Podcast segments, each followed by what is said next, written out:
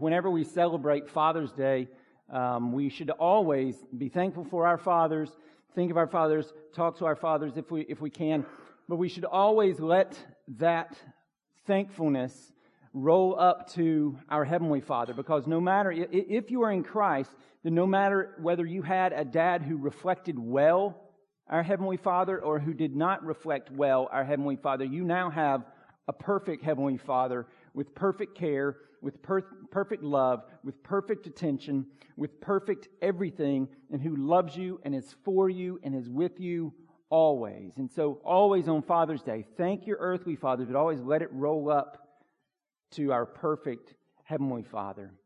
Uh, if you've got a Bible, we're going to be in Luke chapter 16, uh, starting in verse 19. Um, and I will try my best not to knock anything over. It's kind of claustrophobic up here for me with my wild arms. I'll try to dial it back a little bit today. Um, but as you're getting to Luke chapter 16, and if you don't have a Bible, there's one around you, page 876. If you don't own a Bible, take that one home with you. Uh, you can have it. It's our gift to you.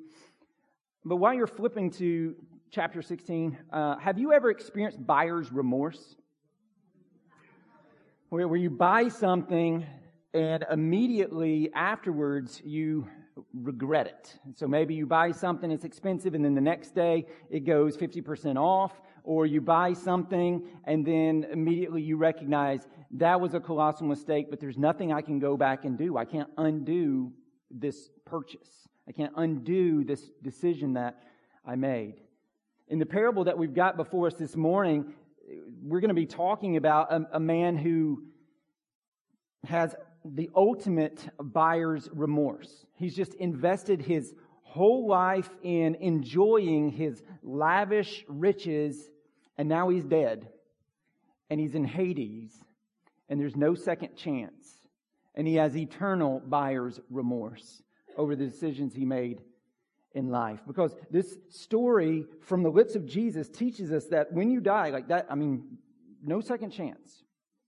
And all people will either go to heaven or hell.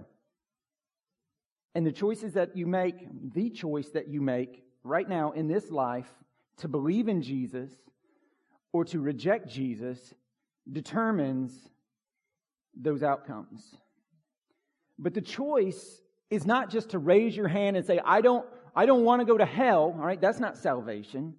It's also not to just repeat some prayer that some guy tells you to say as if the words of that prayer, not the intentions of the heart, but just the mere words of that prayer are like a magic potion, an incantation that to get you out of hell free, all right? And then you can always just look back like your life's never changed. No, and you I prayed a prayer way back when. That that's that's not what this choice is about. When we're talking about this choice, we're talking about a real choice to follow Christ as Lord and Savior. And that choice will change you. It can't not change you if it's a real choice. I've got a friend in here who deals with Mack trucks. And it's just like when you get hit by a Mack truck. You will not look the same. When you get, it's graphic, but you will not look the same. When you get hit by the gospel, you cannot look the same. You will be changed.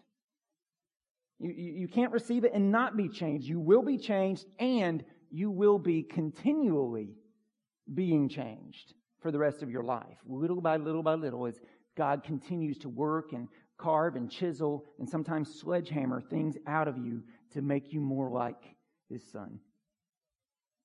And one of the places that that change will be most evidenced in your life, and Jesus has been, sorry about that, Jesus has been camping out on this for the last couple of chapters we've been in. One of the places that will be most evidence in your life is your view and use of money. It's one of the places that this change will be most evidenced in your life. And so this parable, where this guy's going to have buyer's remorse, is a parable warning those of us who claim to know God, and yet our lifestyles and our abuse of money does not back that claim up. It's a warning to us to check our hearts, lest we too wind up with buyer's remorse. And so I've, I've stated a lot before this idea someone shared with me. I actually saw him this week, guy named Mark Liederbach, saw him in Phoenix. This formula of stated belief plus actual practice, and stated belief plus actual practice equals actual, I have awesome handwriting, belief. Stated belief plus actual practice equals actual belief. You can tell me all day long what you say you believe. Let me watch your life and then we'll know what you really, really believe. And so this parable is a warning to like take stock of our lives where we are at. And so the two, I want to, I want to really camp on these questions throughout the bulk of this sermon. Asking us all to ask ourselves, what is my stated belief? Do I claim to know Christ? Where do I claim to have my hope? Where do I claim to have my security? Where do I claim to place my identity? Where do I claim to place my future? All right, what is my stated belief? And then, does my actual practice, especially as it relates to the use of money, back that up? Or am I making a fool's trade trying to gain the whole world when in the end I'm going to forfeit my soul? And I'm going to live with eternal buyer's remorse. And I'm not talking about slipping up and falling, like we're all going to do that, but habitually, like this is your lifestyle. And so let's make our way through the parable. It'll become a little more clear when we get into that. And let's pray that even as we read the scriptures here, we will let the scriptures read us and that the Holy Spirit will bring conviction, He'll bring repentance to us, and He'll bring change in our lives. Because no one in here gets this perfectly. We're all dirty. We're all unclean as it relates to this. We're all in the same boat. And so let's come with humility to God's Word and pray for the Spirit to instruct and change us. So, Luke chapter 16, verse 19, we'll just take it a little bit at a time. Verse 19. There was a rich man who was clothed in purple and fine linen and who feasted sumptuously every day. So they just gave us in a nutshell the lifestyles of the first century rich and famous. So he's clothed in purple. That's a color of royalty. It's really expensive to make that color in that time. It came from mollusks and shells in the ocean. Very, very expensive. Um, and so that was like, what, what, ladies, what's the most expensive brand of clothing that is out there? Or men? Cashmere?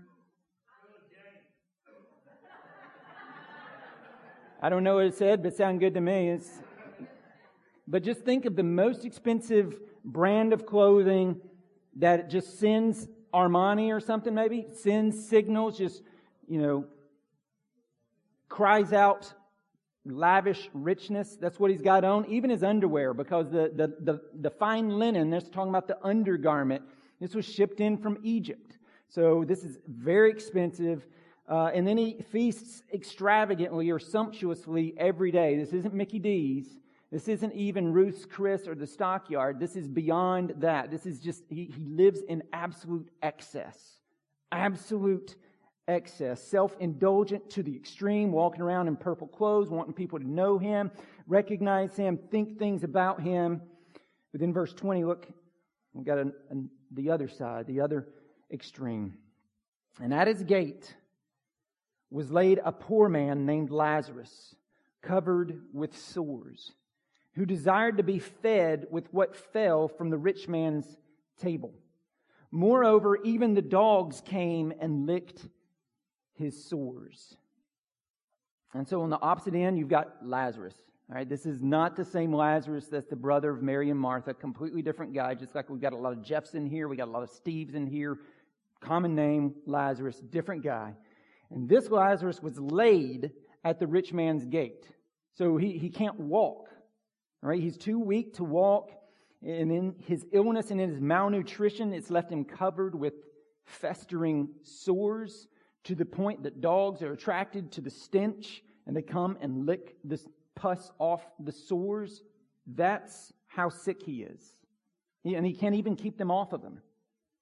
And so the pictures of a man who is utterly neglected and helpless, receiving more compassion from the dogs than he is from this guy's gate, from the guy who lives, you know, beyond the gate that he's laid at. Because the, the, the, the rich man know, we're going to see, he knows the beggar's name. He knows him. It's not, you know, he's never met him, doesn't know anything about him. He, he recognizes him. He calls him by name in verse 24. And so he knows who he is. Lazarus is at his gate every single day. He's malnourished. He's sick. He's impoverished. Meanwhile, the rich guy's eating sumptuously every single day, walking around in purple, eating his caviar, having to step over Lazarus to get into, you know, to go up the front, the front steps to his palace. One price, like, like the price of one meal for this rich man, would feed Lazarus well for a month. That's the excess this guy is living in. And yet the rich man refuses, day after day, seeing him every single day, making eye contact, because he's at the gate, week after week, year after year, to do anything. Anything. He, he had the chance every single day to feed the hungry, clothe the naked, heal the sick. And he chose none of that. Though he was at front steps every single day, he did nothing. Never even sent the scraps from his table that Lazarus would love to eat. Never set him up with a doctor to check on him, didn't do anything. He was not stewarding his wealth redemptively, as we talked about last week. He, he wasn't seeking to make eternal friends. He was just stewarding it for himself. And I'm not condemning wealth. Make sure you understand that. Like you look throughout God's kingdom, there were a lot of wealthy people. I think of David. I think of Abraham. All right. I think of Joseph in Egypt. There were a lot of wealthy, wealthy people. So wealth isn't the problem. I'm not condemning that. The problem was this guy's greedy, money loving, I claim to love God, but actually I love my bank accounts way more mindset. That's the problem. The love of money. And we're going to see in a minute this guy considers himself to be a child of Abraham. All right, so he's supposed to be part of God's people. That's what that means. So you've got a guy, he claims to know God. All right, he can probably recite portions of the Torah. He can spit out lots of knowledge about God, but he does not seem, based upon his life, to know God. Because if you know God, it will affect your bank accounts. It will affect your mercy and your care towards others. Others that you maybe aren't like you, others that maybe get on your nerves. They're always at the gate. They're always wanting something you feel. If you know God, it will change your care. It will change your mercy. It will change your compassion. For those you don't even know, but also, especially for those that you see all the time. This guy, though he claimed to know the Word of God, he did not heed the Word of God. And what about you and me? We claim to know the Word of God, but do we heed it? in a variety of aspects. But in particular, as he's talking today, as we use the wealth, because we're, we live in America. We're richer than 90. We are the rich man. There's no one in this room who plays the part of the poor man. We are the richest country in the world. How do we use that? As Christians, how do we, if you claim to be a Christian, Right, you've got a stated belief, but what does your actual practice say? I think it's good to be merciful. I think it's good to be compassionate. I think it's good to provide for those who, who can't. But what, is, what does your actual practice say? What does my actual practice say? What do I actually believe? But this guy's practice was to ignore the Word of God. That was his practice. Because God's Word, it resounds from cover to cover with calls for the necessity of mercy and the necessity of compassion. Not dissimilar from the mercy and compassion that Jesus showed us in our spiritual bankruptcy, in our spiritual illness, in our spiritual impoverishment. The mercy and kindness Jesus freely showed at great cost to himself. cover to cover. It calls us to this same type of thing. I'll just go Old Testament on you for just a minute. Hosea chapter 6, verse 6. For I desire steadfast love or mercy. For I desire steadfast love or mercy and not sacrifice. For the knowledge of God rather than burnt offerings. Amos chapter 5 verse 21. I hate, I despise your feasts. And he's, he's called everybody to do these things. And he's just saying you do them with poor motivation, wrong, you know, wrong mindset. And so I detest them. All right, I hate, I despise your feasts. I take no delight in your solemn assemblies. Even though you offer me your burnt offerings and grain offerings, I will not accept them. And the peace offerings of your fattened animals, I will not look upon them. Take away from me the noise of your songs. To the melody of your harps, I will not listen. But let justice roll down like waters and righteousness like an ever flowing stream. Micah 6, verse 6. With what shall I come before the Lord and bow myself before God on high? Shall I come before him with burnt offerings, with calves a year old? Will the Lord be pleased with thousands of rams, with ten thousands of rivers of oil? And he's told you, O oh man, what is good.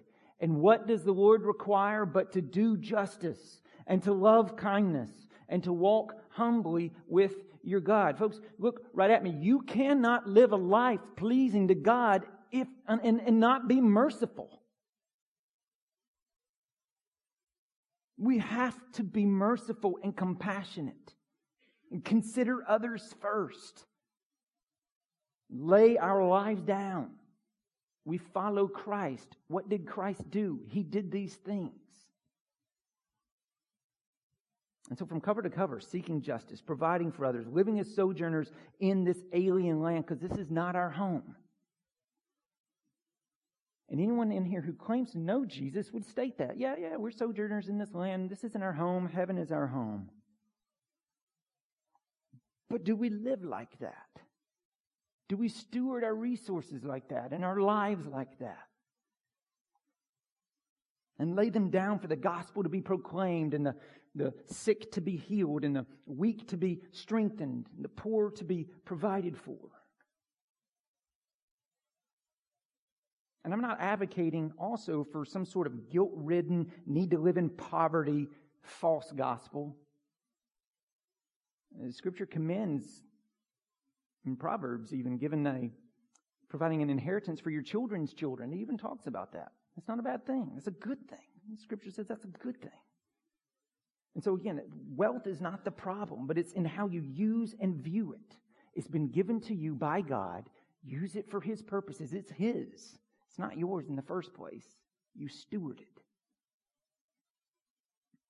But for this man, and perhaps for some of us in here, money was his true God. He could claim all day long, but his practice showed what was his true God. And so, verse 22. The poor man died and was carried by the angels to Abraham's side. All right, Abraham's bosom. This is paradise. All right, it's not the new heavens and the new earth. He doesn't have a body yet. This is the intermediate state. If I died right now, I'm going to heaven. All right, but that's not like new heavens and new earth when you get your glorified body. It's resurrected and put back together. So it's this intermediate state. The poor man died and was carried to, by the angels to Abraham's side, Abraham's bosom, heaven. The rich man also died and was buried. So the poor man didn't even get a burial. He was just cast off the side of a cliff into a place called Gehenna where things burn and dead bodies and corpses are. Jesus used it as an example of hell actually a lot. But the rich man, he gets a burial. All right. The rich man also died and was buried and in Hades, being in torment. All right. Hell is eternal conscious torment. It's horrible to think about. Jesus teaches on it more than anybody. And this is what Jesus says. And he lift, and so now Jesus kind of goes hypothetical. All right, this is an this is a parable. This is not an actual historical. And so all of this is hypothetical, but right here he gets very hypothetical. And so the, he lifted up his eyes. This is the rich man, and he saw Abraham far off and Lazarus at his side. So again, he, he's recognizing this guy now, and he called out, "Father Abraham, have mercy on me." And send Lazarus to dip the end of his finger in water and cool my tongue, for I am in anguish in this flame. But Abraham said, Child, remember that you in your lifetime received your good things, and Lazarus in like manner bad things. But now he is comforted here, and you are in anguish. Now, real quick, Jesus is not saying that this guy is in hell because of his poor stewardship. And he's not saying that Lazarus is in heaven because he was impoverished. The rich man is in hell because he rejected God's word and God. And Lazarus is in heaven because he trusted God's word and God. That's why they're in heaven and hell. And then 26. And besides all this, Abraham's still talking here, hypothetically, between, well, this part's actually, Jesus is getting out of truth. Between us and you, a great chasm has been fixed, in order that those who would pass from here to you may not be able, and none may cross from there to us.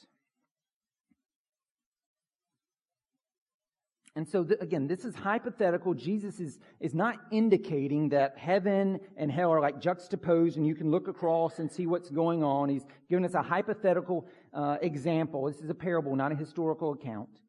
But he has shown that, as the rest of Scripture shows, that once you die and you are assigned one of those two places, there's no second chance. It's fixed. This life is where you make that decision. And so, folks, it is a foolish, foolish trade to seek after the temporal things of this world and then live with eternal buyer's remorse because you rejected God now. It is a foolish trade. No one is going to buy stock in a company they know is going to fail. No one's going to set up house in a sinking ship. No reasonable person is going to lay up treasure where moth and you know rust will destroy and thieves break in and steal. But when we run after the world and the things of the world, that's what we're doing. Knowingly doing. All of this world, this fallen and crooked and messed up world that we find so enticing is passing away. It is temporary. And so if you set your heart on this, you're going to wind up in the end with just a life of misery. And so Jesus saying, don't put your heart there. Don't make a stupid trade. Don't live with eternal buyer's remorse. And not only in the eternal, but also like right now. You're robbing yourself of joy right now because we're meant to live for so much more than this world has to offer. We're meant to live for so much more than just accumulating stuff and having people think that's pretty neat. We're meant to live for more than just instant gratification that's fleeting, anyhow. So you never get enough. You're always seeking more. I mean, when we were in Ecclesiastes, we talked about this so many times. We get on this treadmill of wrong thinking where we believe that if we could just get more of what already does not satisfy us, we would be satisfied. Right? That's crazy. If I can just get more of what already doesn't satisfy me, I'll be satisfied. No, no, no. Cash that in and get something real, joyful, eternal. Can't be taken from you no matter what circumstances come into our life. And so I'm always reminded of C.S.'s, C.S. Lewis's quote from his sermon, Weight of Glory. This is what Clive writes. We are half-hearted creatures, fooling about with drink and sex and ambition, and I'd add money, when infinite joy is offered us like an ignorant child who wants to go on making mud, mud pies in a slum because he cannot imagine what is meant by the offer of a holiday at the sea. That's how we lived.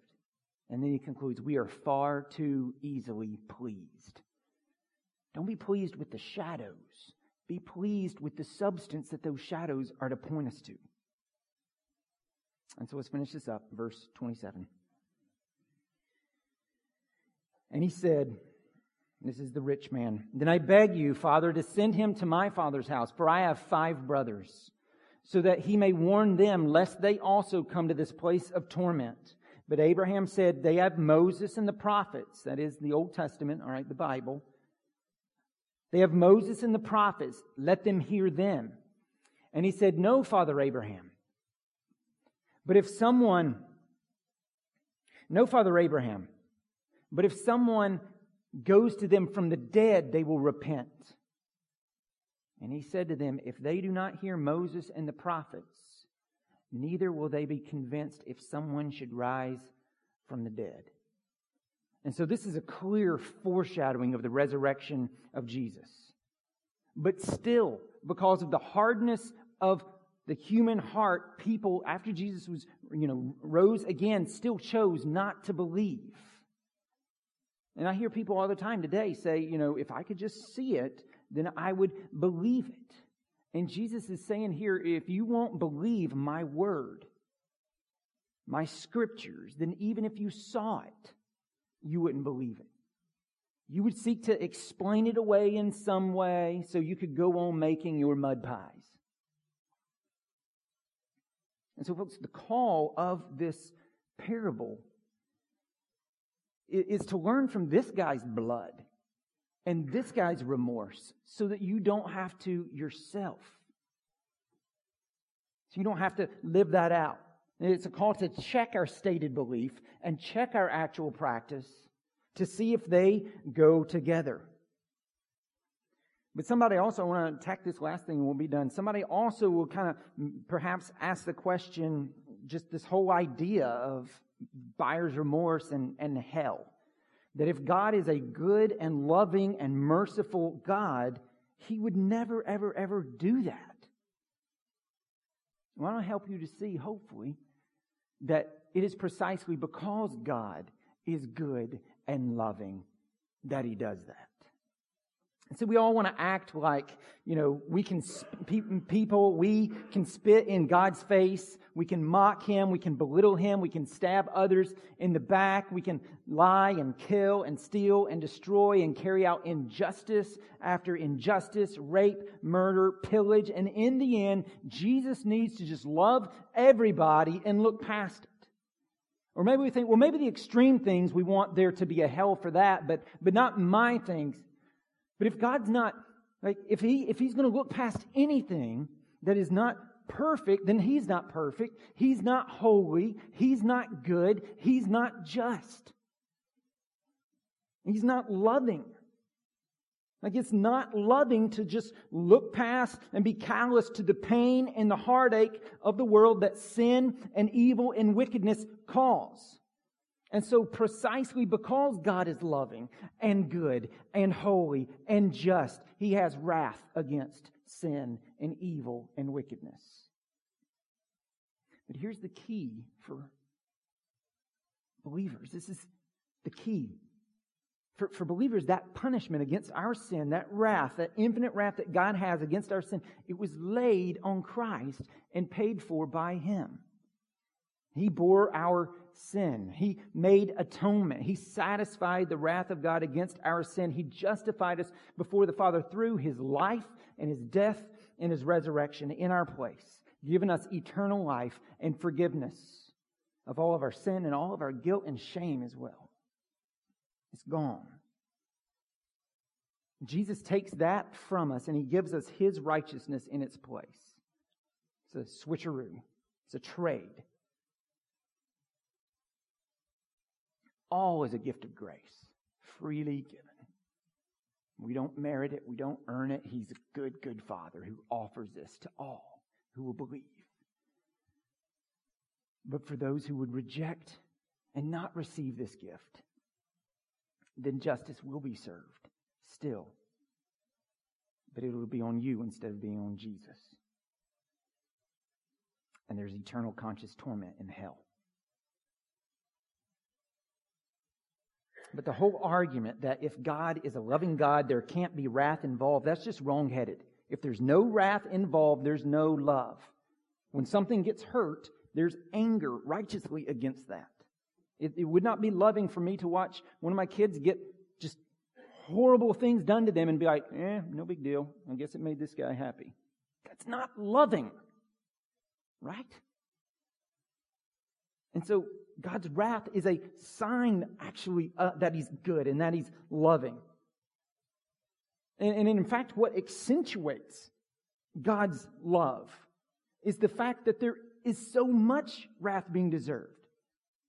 Like, there's so much, just for me, just for me personally, I deserve so much wrath from God based upon what I've done in my life. And this accentuates the love of God because the big message of Christianity is not that, that's so crazy and so radical. It's not that God has wrath. That makes sense. What's crazy is that He offers grace.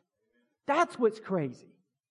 And He offers it freely to anyone who will repent and believe a rich sinner who's claimed to love God, but he doesn't. He's just been a phony his whole He offers grace. A poor man who can't get up and walk, he offers grace. Anybody and everybody. No prerequisites. Grace is offered freely and openly. And so if you're in here and you have not trusted Jesus, he is wooing you and calling you to Himself today. How do I know that? You're here. And He's saying, receive or reject. You can decide. What do you want to do?